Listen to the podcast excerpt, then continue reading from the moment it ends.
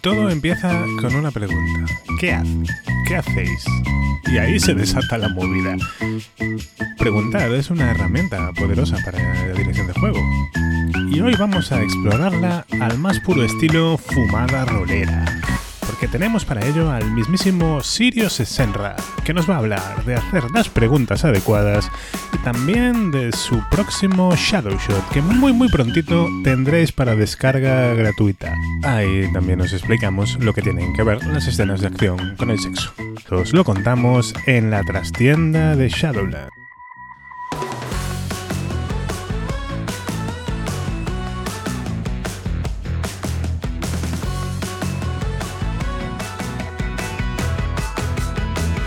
Muy buenas, bienvenidas, bienvenidos a la trastienda de Shadowlands. ¿Sabéis este rinconcito no euclidiano que me dejan en el sótano de la editorial? Que hoy lo veo especialmente lleno de técnicas, consejos y trucos para jugar a rol. Porque hoy tengo el honor de que me acompañe el gran Sirio Sesenra. ¿Qué tal, Sirio? ¿Cómo estás? Muy bien, tío, un placer. Es un placer estar aquí contigo. Sirio, bueno, no sé qué le voy a presentar, porque si estás escuchando esto ya deberíais conocer a Sirio. Si no, por favor, cerrad el podcast y a buscar su, su canal de YouTube inmediatamente. Pero bueno, Sirio es divulgador rolero, autor de varias aventuras y campañas, entre ellas Guamatse, nuevamente una de las aventuras de terror más jugadas en el, en el rol en español, al menos Podéis encontrar un montón de ejemplos en YouTube. Autor de Técnicas, Consejos y Trucos para jugar a rol, un libro que si no tenéis en la estantería y os interesa pensar un poco en esto del rol, os invito a, corregir ese error y a haceros con él. Y además, bueno, como él mismo se define en Twitter, es padre, marido, rolero y lo más heroico de todo es trabajador autónomo. Sí, tío. Tremendo ser autónomo. Qué, qué aventura ser autónomo. es pasarse la vida en, modo difícil. Pero bueno, y de los muchos temas que le podía yo proponer a Sirio, he querido hablar de un tema además de, de, gallego a gallego, aunque él esté en Valencia, hemos al tópico y vamos a hablar de hacer preguntas. Un tema fantástico. Tengo a dos peques expertos en hacer preguntas en casa, están todo el día nos preguntas. te, acompaño, te acompaño en esa sensación. Yo tengo uno también por ahí. Y es una cosa que luego podemos trasladar al, al grupo de, de, juego, ¿no? Es un consejo que encontraréis en el libro de Sirio. Literalmente, haz montones de preguntas. ¿Por qué? ¿Por qué deberíamos hacer montones de preguntas cuando dirigimos una partida? Diría que porque lo dice John Harper y hay que hacerle caso a Harper. Ese consejo, la, primera vez que lo, leí fue en, Lady Blackbeard. Eh, haz montones y montones de preguntas. Prácticamente así, ¿no? Haz, montones y montones de preguntas. Y es, es tan, tan increíble lo bien que funciona, lo bien que hace que la gente se motive y, y con las preguntas adecuadas que se flipen con sus personajes, que se flipen, que sin darse cuenta, esto que muchas veces hablamos de tener la batuta narrativa y la construcción compartida del mundo de juego, con las preguntas, los jugadores lo hacen, incluso aquellos que son reservados, que no les apetece o porque tienen más, más integrado, que hay una división entre quien crea el mundo y, y, quien lo juega, y de pronto con las preguntas están creando un mundo sin darse cuenta. Puerta abierta, ¿no? Esa autoridad narrativa casi te invita a pasar, ¿no? Te hacen una pregunta, pues contestarás. Sí. Aunque sea como otra pregunta.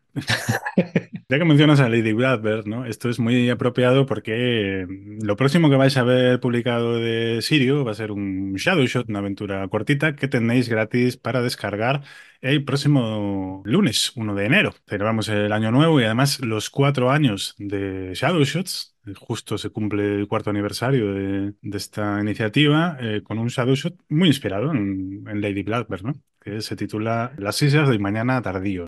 ¿Nos cuentas un poco de qué va? Lo ideal es, por supuesto, leerlo. Y más si es gratis, ¿no? Eh, echarle un vistazo y descargarlo. Será, será, gratis para descarga. Será gratis y estará gratis siempre y eso es bastante guay, ¿no? Pues un poco como Lady Blackbeard, que es un, producto entregado para que la gente lo juegue y, lo personalice y demás. Y, y esto pues eh, conserva el mismo espíritu. Es un juego que tiene, se basa en los personajes y te ofrece un entorno construido con grandes vacíos creativos para que tú puedas personalizarlo, pero bien definido es nuestro futuro.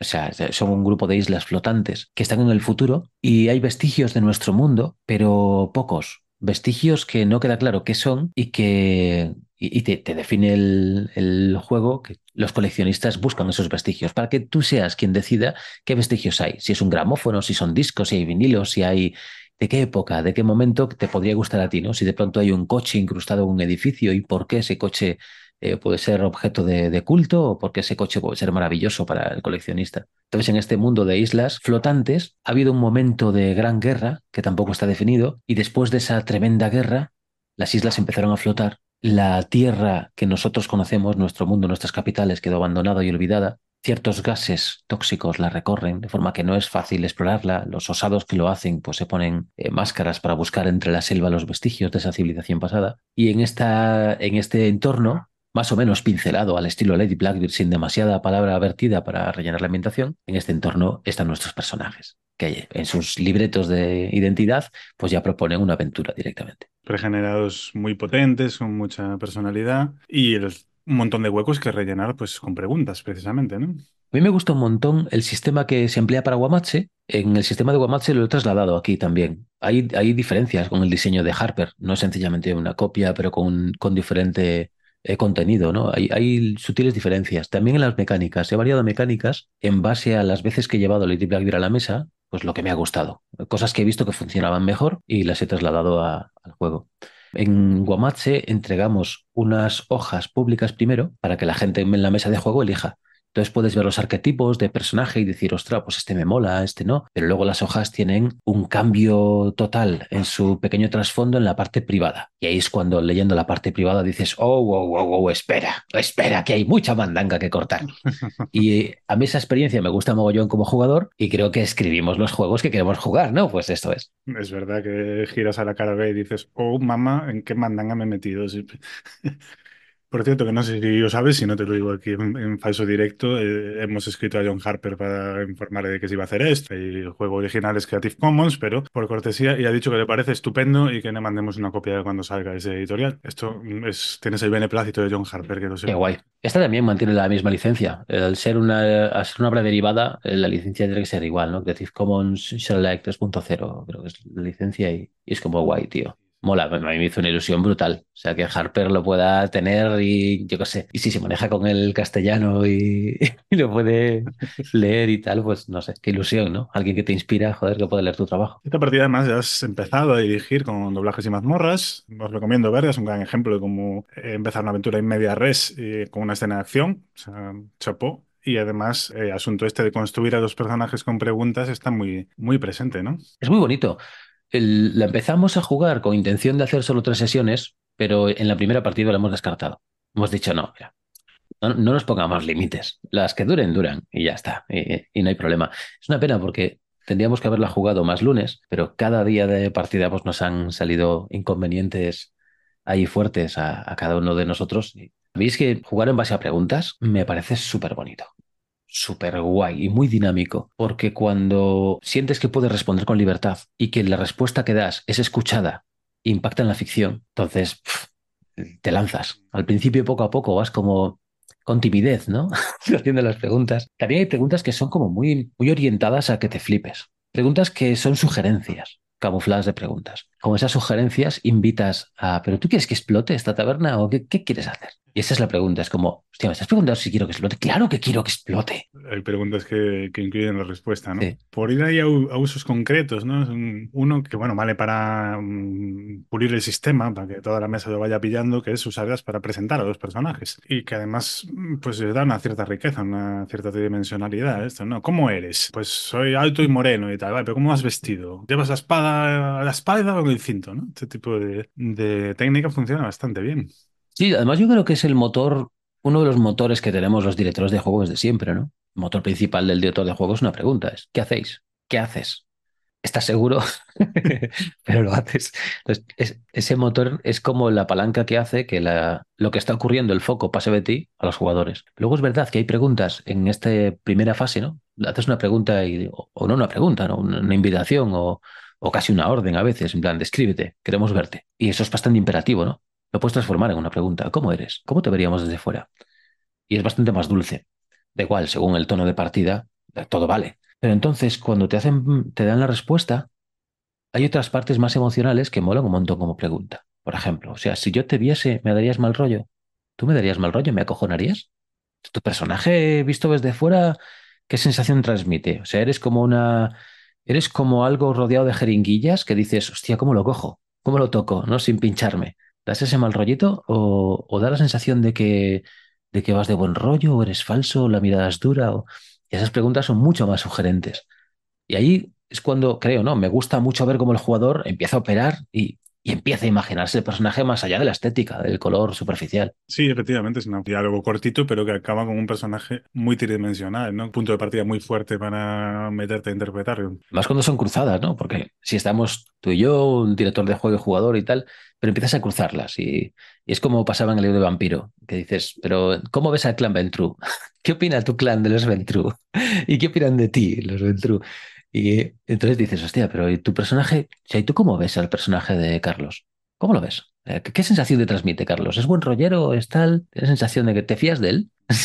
¿Te da sensación de que está, no sé, siempre hacéis lo que él quiere o qué onda? Y hay preguntas que estimulan el conflicto, pero como flechas. Sí, hay una, de hecho, creo que estaba en el, en el Lady Blackbird original, ¿no? Que es como, mm, Menganito está dando muchas órdenes, ¿qué te parece, no? ¿Cómo te lo tomas?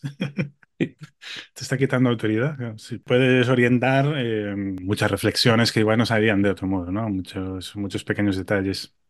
Eh, decías al principio, sin embargo, que es importante hacer las, las, preguntas adecuadas, ¿no? ¿Hasta dónde podemos llevar esto? Hombre, como todo, depende de la mesa, ¿no? Igual hay que ir subiendo ideal y viendo en qué punto lo dejas. ¿Qué tipo de preguntas son, crees tú, que son las que pueden enriquecer más la partida? ¿Cómo podemos aprovechar mejor esta técnica? Leyendo la escena, del momento. Yo creo que es lo ideal, ¿no? Al final no tiene, no hay alquimia en esto, no es complicado. El, Mm. si, si haces 10 preguntas y no son adecuadas, tranqui, la onceava lo será. Si esto no, no, no tiene mucha complicación. Entonces, si tú ves que la gente está encallada en una escena, hacer preguntas para resolver la escena es ideal. Saltar de las... O sea, emplear preguntas en metajuego es fantástico. Decir, gente, ¿cortamos la escena? Es una pregunta súper normal, pero que te puede desencallar una, un momento en el que no sabes cómo resolver. No sabes cómo sacarlos de la escena, ellos no paran de enredarse y es como, ay, ¿cómo salimos de aquí, no? ¿De qué forma? Las, algo en los personajes que típicamente suele quedar muy dormido, que son los objetivos del personaje. Nos hacemos un trasfondo para el personaje y te lo curras y te haces un pasado y en el pasado hay una serie de impulsores que te guían hacia algún tipo de aventura. Estás buscando al tipo con seis dedos o algo por el estilo que mató a tu padre o cosas por el estilo. Pero en el transcurso de la aventura te vas olvidando. Que molan mucho, me gustan mucho las preguntas que hacen que los jugadores recuerden los trasfondos de los personajes, que los traigan al presente de las escenas. En plan, ¿a quién estás buscando en esta taberna? Incluso muchas veces, a mí me gusta hacer eh, pequeños robos de control. En ese sentido son robos blandos. Siempre tanteas a ver si al jugador le mola o no le mola. Que le mola y se deja llevar, entonces los haces más, más fuertes. Por ejemplo, describes la típica escena de taberna o escena de mercado. Y sin que el jugador diga que está buscando a alguien, tú le dices, oye, te estoy imaginando que estás como buscando caras entre la gente. Y estás buscando caras que, bueno, sí, no las buscas, eh, no me da la sensación de que las busques con, con rabia, pero no paras de buscar. ¿A quién estás buscando? ¿A quién buscas? Y todo esto te lo has sacado de la manga. O sea, el, jugador no ha hecho nada, no, pero de pronto se ha creado ese momento y si el jugador lo abraza y dice, pues estoy buscando, o, puedes hacer la pregunta más intensa, ¿me das, ¿estás buscando a alguien, pero es alguien de tu pasado? ¿O es alguien que te da mala sensación? ¿Has visto una cara que no te encaja entre la multitud? ¿Qué ocurre? ¿Qué está, qué está pasando? Lo único que haces es prender la mecha de la imaginación del jugador. A veces funciona bien, incluso dándoles un segundo, ¿no? Mm, En esta taberna venís, es, es probable que tú ya conozcas a alguien, ¿no? Pero piénsate a quién, porque voy con Menganito mientras te lo vas pensando. Pero igual a cierta gente que tiene el, el músculo de improvisar un poco más lento le, le beneficias así, pero es muy potente para despertar la imaginación. Mira, las preguntas que no me gustan son las que te, las que te hacen dudar de ti mismo y tu personaje.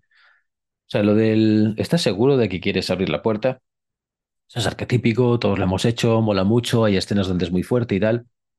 Pero hostia, mantener, emplear la pregunta para que el jugador dude de si lo que va a hacer es buena idea o no, tío, todo es buena idea. Lánzate. Las preguntas molan para justo lo contrario, más mólate, flípate. Estás aquí para, para reventarlo y más en juegos de este tipo que parece que te están orientando a un munskineo épico para que todo cada vez se infle más y explote y sea una gran ópera, ¿no? Gigantesca.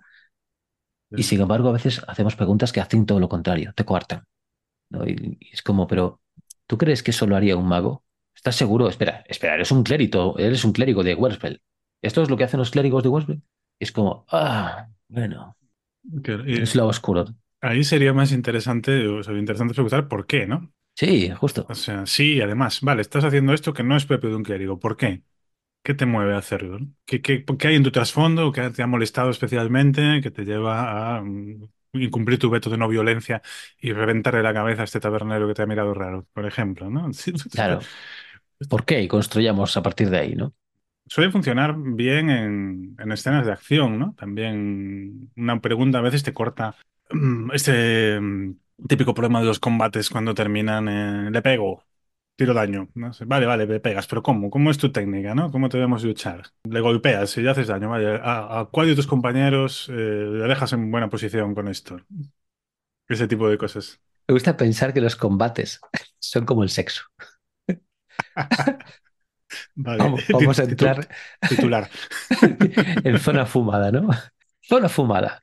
Los combates son como el sexo. ¿Por qué? Porque cuando estás en una relación sexual, muchas veces lo que ocurre es pues estás a oscuras, ¿no? Muchas veces.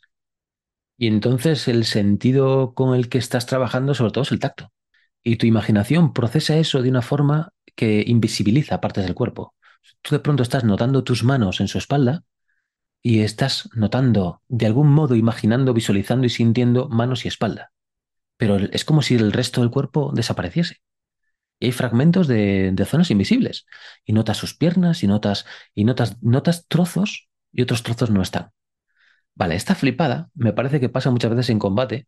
Estamos luchando y de pronto el escenario desaparece. El escenario solo reaparece cuando la lámpara es útil. Entonces hubo una lámpara, pero el resto del escenario desaparece, porque estamos en el medio del meollo. Y entonces de pronto la mesa es útil porque no sé qué, y esto me ofrece cobertura y tal. Y entonces hacer que las cosas aparezcan y desaparezcan a través de preguntas es muy guay. Sobre todo en juegos, para mí, tipo Dungeons and Dragons, donde todo se puede mecanizar mucho en el combate, haciendo que el escenario no resulte un entorno atractivo e interactivo y entonces nadie rompe el jarrón chino. Estamos luchando y hay piezas frágiles, queremos que se rompan. ¿Y cómo lo hacemos? O lo imponemos narrativamente, que es cojonudo como director de juego, pero entonces tú estás describiendo elementos, o le haces preguntas. O sea, le pegas un espadazo, ¡pis! ¿se rompe algo en la taberna? Aparte de eso, lo lanzas hacia atrás dos pasos, ¿cho- ¿contra qué choca? Igual que muchas veces cuando el jugador saca un crítico y le ofreces la batuta narrativa y le dices, buah, tío, gózatelo, descríbeme qué pasa con este criticazo que le metes. Hazle preguntas también y dime qué pasa con el escenario que ocurre. Y eso mola mucho, tío. Y hasta ahí mi fumada de Sexy los combats. Pues estoy de acuerdo. Eh, has dicho una cosa interesante, ¿no? Además, la descripción, que es, que es útil y está muy bien para sentar el tono, y, claro que hay que hacer buenas descripciones, pero es unidireccional. Sin embargo, la pregunta es interactiva. Es un toma y daca, ¿no? Haces un partido de tenis con, con la mesa y como que ayuda a mantener más el foco, ¿no? A facilitar a que la gente se te disperse menos y, y bueno, comparta la narración, que también es importante. Sí, aparte, si no es lo mismo que el director de juego te diga y te describa que tú rompes una mesa, esto es así, ¿eh? en el rol, a que lo digas tú y tú rompas la mesa. Tú te habrás, habrás personalizado esa mesa. Me gusta mucho mm, rayarme con cómo funciona nuestra cabeza al imaginar. Entonces, ¿tú qué imaginas con más fuerza? Las cosas que te están describiendo y tú estás escuchándolo de forma pasiva, por ejemplo, alguien te está leyendo un libro, cuando tú lees el libro y tu cabeza opera en primer plano y eres tú quien está haciendo, quien está construyendo activamente. Yo imagino más cuando soy yo. Quizás eso es lo que me haga también estar más en la figura del director de juego. Entonces, preguntando a compañeros de mesa, hostia, esto parece bastante general. Imaginas con más intensidad, sobre todo esos pequeños destellos de imaginación, cuando eres tú quien los está proponiendo. Otra cosa es que es que súper curioso también, que parece que la imaginación periférica funciona mejor cuando te la están sugiriendo, cuando te están seduciendo para que entres en ella. Porque si tú la estás describiendo, no la descubres tanto, pero si te la están describiendo, es un descubrimiento imaginarla. No sé si me estoy fumando mucho, ¿vale? Pero entonces, si estás en el combate y yo te digo, ¿y qué rompes? Y tú dices, ¡buah! Un armario, lo empotro contra el armario, en una típica pelea de, de espías, ¿vale? Rollo James Bond moderno. Y se están pegando de leches en una casa y están destrozando la casa mientras se pegan de hostias. ¿Y qué están destrozando? Si el jugador lo estaba escribiendo, lo está viviendo a tope. Sí, sí, Eso guay. porque además rellena esos huecos del escenario. Bueno, como bien dices, aparece lo que tenga que aparecer. El extintor va a empotrárselo en la cabeza, o la ventana que se rompe, ¿sabes? esa Claro, puerta cristalada de casa, de habitación de al lado y tal. ¿Ves? Me, ya me estoy flipando yo solo ahora. es una pasada. Mira, te digo una cosa, tío. Yo en mi curro, por mi curro, muchas veces estoy en alturas, estoy en alturas en la ciudad. Estoy con máquinas elevadoras o en lo alto de un árbol en el quinto carajo. Me flipa, tío, la cantidad de cosas que tenemos en los balcones las personas. Tío, cada puto balcón es una especie de micromundo del individuo que vive en la casa. Y claro, tío, yo a veces he estado en sitios que mirando solo las balconadas digo, pero desde arriba, ¿no? Con perspectiva de veo lo que hay. No solamente veo la barandilla desde abajo, veo lo que tienes, cabrón. Tienes ahí de todo. Y pienso, es imposible describir esta puta variedad de forma improvisada una sola persona en una partida. Solo los balcones. Solo los balcones, men. O sea, ni pensemos en las casas. En plan, salto, persecución del FBI, salto, me meto por la ventana, rushing, ¿y dónde estamos? ¿De- ¿Qué coño hay en la casa? Y la cabeza te puede implosionar. En plan, una casa súper estándar o no hay nada, o de pronto, tío, tienes una posibilidad, una variedad. Si esto consigues que se enriquezca con preguntas, sin ceder la batuta narrativa porque te mola ese estilo de dirección, a mí me mola. A mí no me mola ceder la batuta y que cada uno pueda escribir lo que le salga de los huevos. Pues no me gusta, tío, esa forma de jugar. Me gusta pasarla, que la usen y me la devuelvan. Pues soy el director de juego y me gusta tenerla yo. Y eso ya. No sé por qué te he contado lo de los balcones. tío. Bueno, ese típico momento mudanza, ¿no? ¿Cuándo tenía yo tantas cosas en casa? Pues efectivamente. ¿De dónde ha salido este libro? en fin. Y ya que estamos con esto, ¿hay algo que no deberíamos preguntar? ¿no? ¿En qué momento es mejor decidir y marcar tú las consecuencias en lugar de hacer una pregunta? Las preguntas nos suelen llevar a, nos pueden llevar a sitios sensibles. Por ejemplo, en el erotismo y en la sexualidad, en los personajes, nos puede llevar a sitios sensibles. Cuando estás jugando y hay romanticismo, y pues, por ejemplo, en esta aventura hay un camino de romanticismo y un camino de romanticismo que puede derivar en lo erótico, si los jugadores se dejan llevar. La aventura ni lo sugiere ni hay nada explícito, pero como en cualquier película romántica, ¿no? Cualquier aventura, cualquier narrativa romántica, los personajes pueden llegar a tener sexo a lo que sea. Entonces, ¿Hasta qué punto tú puedes hacer preguntas y tienes derecho a hacer preguntas si no habéis establecido un pacto previo de decir, vale, cuáles son los límites? Eh, Digamos que esta sesión cero de los jugadores tendría que marcar un límite, tanto en lo narrativo como en hasta dónde puedes hacer preguntas para no ser un molesto, impertinente o baboso. Yo creo que esos son los límites. Sí, bueno, correcto. Con otros temas sensibles también, ¿no? Trema, maltrato animal, etcétera. Si hay grupo no quiere, si quiere, sí, adelante. O sea, cada mesa es un mundo y explorad lo que queráis explorar, pero pues igual un límite está en eso, igual extremo, ¿no? O agresiones sexuales, etcétera. Hay similitudes entre esta técnica, bueno, hay enormes diferencias, ¿no? Pero yo veo un punto de conexión porque es, eh, lo has dicho tú antes, cuando cedes el control de la escena y se lo das a, a, la mesa del juego, ¿no? A otra persona que no está dirigiendo, que es algo que muchas veces hacemos a través de tiradas de dados. ¿no? Cuando no quieres decidir algo, o no se te ocurre, o necesitas una chispa de inspiración, ¿qué- ¿en qué se parecen? ¿En qué se diferencian? ¿Cuándo usar una cosa? ¿Cuándo usar la otra? ¿Tú cómo lo ves? Claro, pues eh, yo, por ejemplo, cuando la pregunta, yo, yo como tú como jugador te vas a enfrentar a un desafío, sabes que te estás acercando a ese desafío. Entonces yo como director de juego te hago una pregunta para que tú crees el, desafío, esa pregunta está mal hecha, desde mi punto de vista. Nunca es tan interesante enfrentarte a un desafío que acabas de crear tú como un desafío que te sorprende que te pone el máster.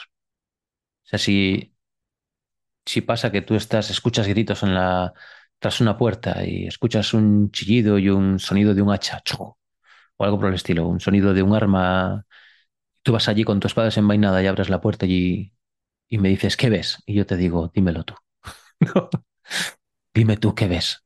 Ah, es una cagada. ¿A qué te vas a enfrentar? Te vas a enfrentar tú, pero tienes que construir tú. Efectivamente es una bajona. Descríbeme tú el monstruo. Es decir, No, no, hombre.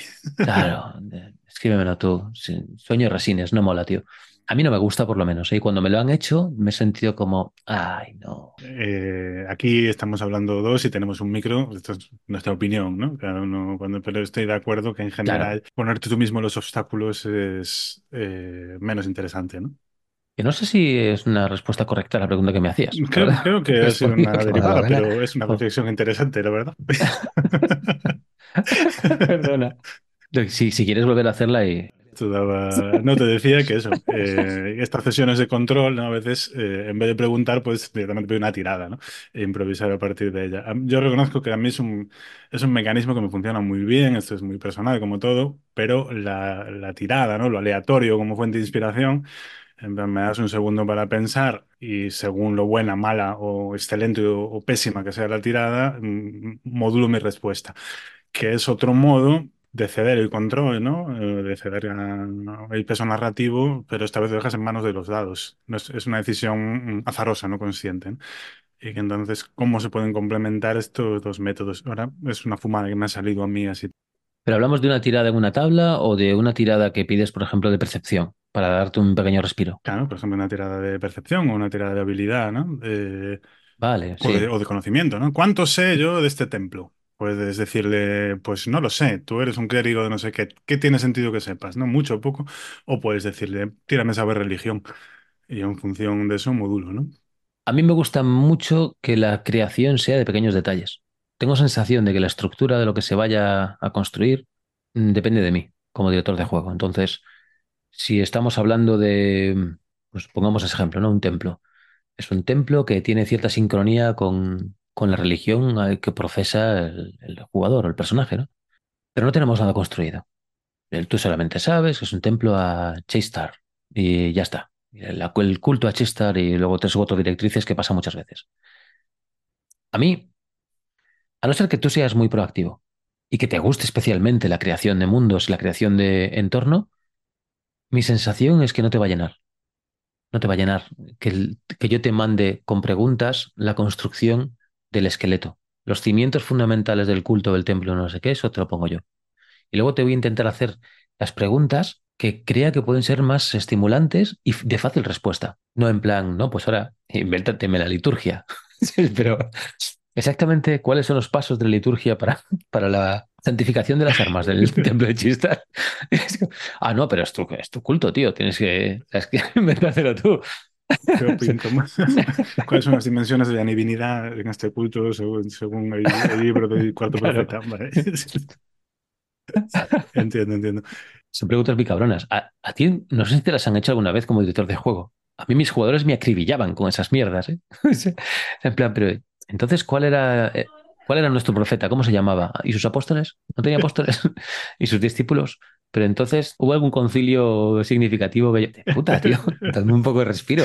No, nunca llegaba tanto, pero, pero bueno, es cierto que cuando, cuando te viene una pregunta compleja de esas, a veces sí que la doy de vuelta, ¿no? Por ejemplo, no sé. em, me pasó hace poco una partida, una jugadora que llevaba una monja y estaban, bueno, entrando en su convento y me decía, eh, ¿dónde está la- el cuarto de Amale Superior para, para colarme? No sé qué. Y dije, no sé, es tu convento.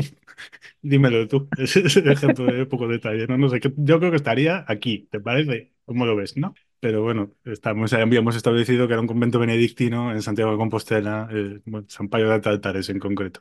Pero, Yo creo que un poco los, los PBTA nos han dado a los directores de juego una oportunidad de vengarnos de esas preguntas impertinentes de los, de los jugadores. Y ahora con un dímelo tú, es como todo pedazo de escudo, tío. Te vas a chocar contra él, vas a partir los dientes contra el dímelo tú. coñas aparte, mm, es importante cuando hagas una cosa de estas, aunque sean detalles pequeños, y, y lo has dicho al principio y yo recojo, pues estoy muy de acuerdo, hacer caso a las respuestas. Porque de hecho el, consejo completo de Harper en Eddie Braswell es escucha y haz preguntas.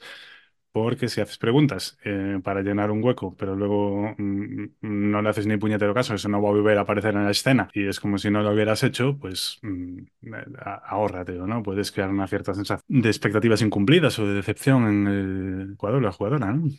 Sí, es el recicla y, y reintroduce, ¿no? Y eso también es un tropo típico para los directores de juego. Sabemos desde siempre, los dejamos hablar a los jugadores, ellos maquinan, ellos tienen ideas estupendas, son mejores que las tuyas, las reciclas, las coges y las reciclas. Hostia, esto con las preguntas lo haces un poco también, ¿no? Y es muy interesante ver cuando haces preguntas generales, cómo puedes después reciclarlas para la narración y, meter cosas, ¿no? ¿Has estado aquí antes? Hostia, ¿te suena aquel velero que acaba de explotar? el- y, y puedes hacer preguntas de todo tipo. Si has estado aquí, mm, ¿te deben dinero? Y preguntas que te cogen muy a contramano Y es una decisión la pregunta. Y solo puedes decir o sí o no. Y sabes que si dices que sí, eso significará problemas molones. Y si dices que no, sencillamente no pasa nada. Has denegado la pregunta y tiras para adelante y ya está. Entonces sí, eso hay que reciclarlo a tope.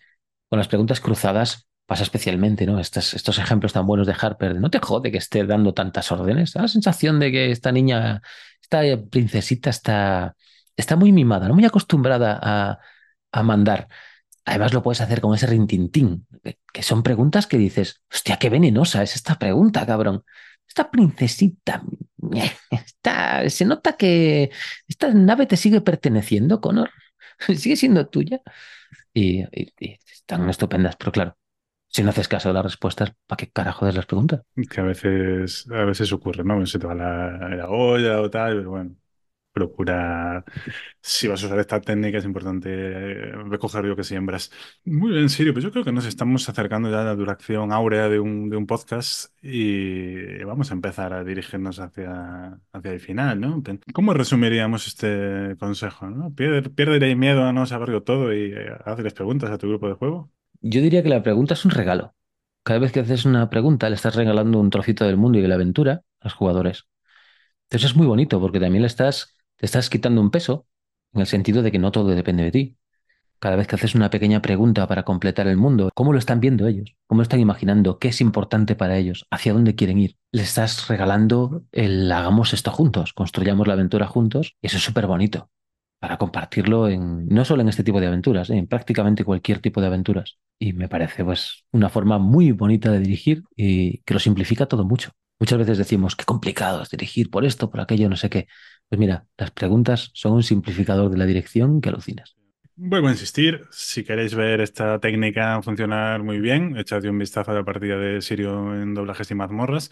Si queréis ponerla en práctica vuestras mesas, atentos a partir del 1 de enero, atención a descargaros Islas del Mañana Tardío, que estará muy gratis, extremadamente gratis. La relación calidad-precio es insuperable, desde luego. Muchas gracias por acompañarnos este ratito en la, en la trastienda, Sirio. Ha sido un placer, súper cómodo. Igualmente, bueno. Y como nos despedimos siempre, recordad que todas estas cosas están muy bien, el juego es importante, pero nunca va a ser tan importante como la gente con la que lo juegas. Hasta aquí la trastienda de hoy. Si queréis, nos escuchamos la semana que viene. Adiós. Chao, chao.